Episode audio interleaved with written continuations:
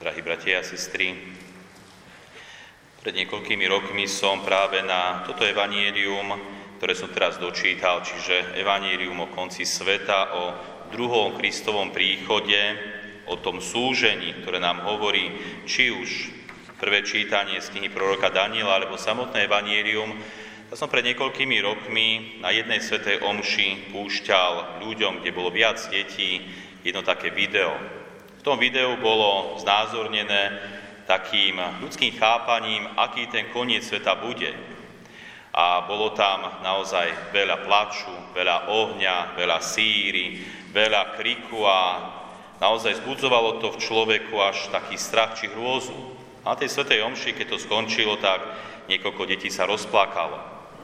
Možno som to nemal robiť takýmto spôsobom, ale ma to poučilo, že to, čo ľudia vnímajú o konci sveta, že možno nie je také úplne pravdivé.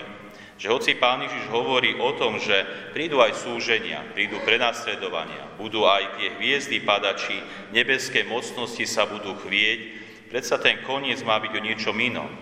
O čo má byť ten koniec? Ten koniec má byť o Ježišovi Kristovi. O tom, že Syn človeka, čiže Ježiš Kristus, príde na oblakoch s veľkou mocou a slávou. Príde Pán Ježiš. A na čo príde Pán Ježiš? Pán Ježiš príde kvôli tomu, aby povedal a poslal svojich anielov, aby zhromaždili svojich vyvolených zo štyroch strán sveta, od kraja zeme až po kraj neba. Aby zhromaždil svojich vyvolených, tých, ktorí veria v Neho, tých, ktorí ho milujú, tých, ktorí počúvajú jeho prikázania a hlavne to najväčšie prikázanie lásky. Čiže koniec koncov malo by to byť radostné očakávanie Krista. Radostné očakávanie, aj keď skôr ako príde, prídu tie súženia a prenasledovania. Možno aj my aj na vlastnej koži cítime, že aj teraz sú rôzne ťažkosti, súženia, doslova aj prenasledovania. Takže príde Pán Ježiš už teraz. Ťažko povedať, lebo samotné evanílium dnešnej nedele končí slovami, ale o tom dni, o tej hodine nevie nik, ani anieli v nebi, ani syn, iba otec. A naozaj v histórii sveta aj círky bolo mnoho prenasledovaní, veď do roku 313, kým Konštantín nevydal ten edikt, milánsky edikt, tak stále bolo prenasledovanie církvy. Círke bola prenasledovaná, zabíjana. Dokonca Církev bola prenasledovaná celé obdobie, ako žije, či už vnútorným spôsobom, alebo aj tým vonkajším. Dobre to z histórie vieme. A koniec v zmysle dnešného Evanília ešte neprišiel.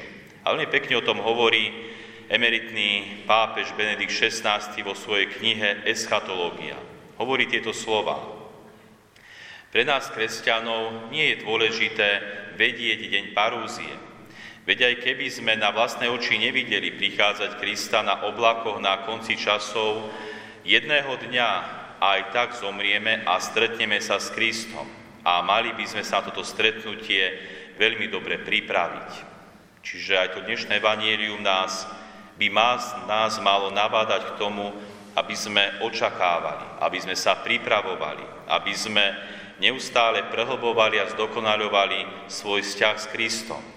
Či už zažijeme ten koniec sveta v tom veľkom merítku, ako hovorí Evangelium, alebo v tichosti svojej izbe, či nemocnici, keď odídeme z tohoto sveta, to nie je dôležité. Ale dôležité je, aby sme boli dobre pripravení. Doslova, aby sme sa tešili na Krista.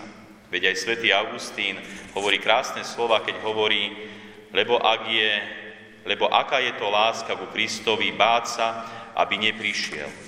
Naopak, láska u Kristovi má byť tešiť sa, aby prišiel. Prišiel k nám a zobral nás na to lepšie miesto. Aj na toto sa máme pripravovať. A vidíme, čo robí tento svet. Tento svet sa silou mocou bráni Krista. Bráni sa, aby človek odišiel z tohoto sveta. Robí všetko preto, aby nás odrezalo tejto nádeji.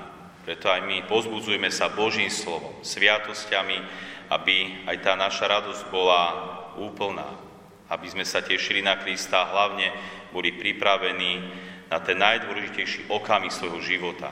A to je smrť alebo odchod do väčšnosti. Amen.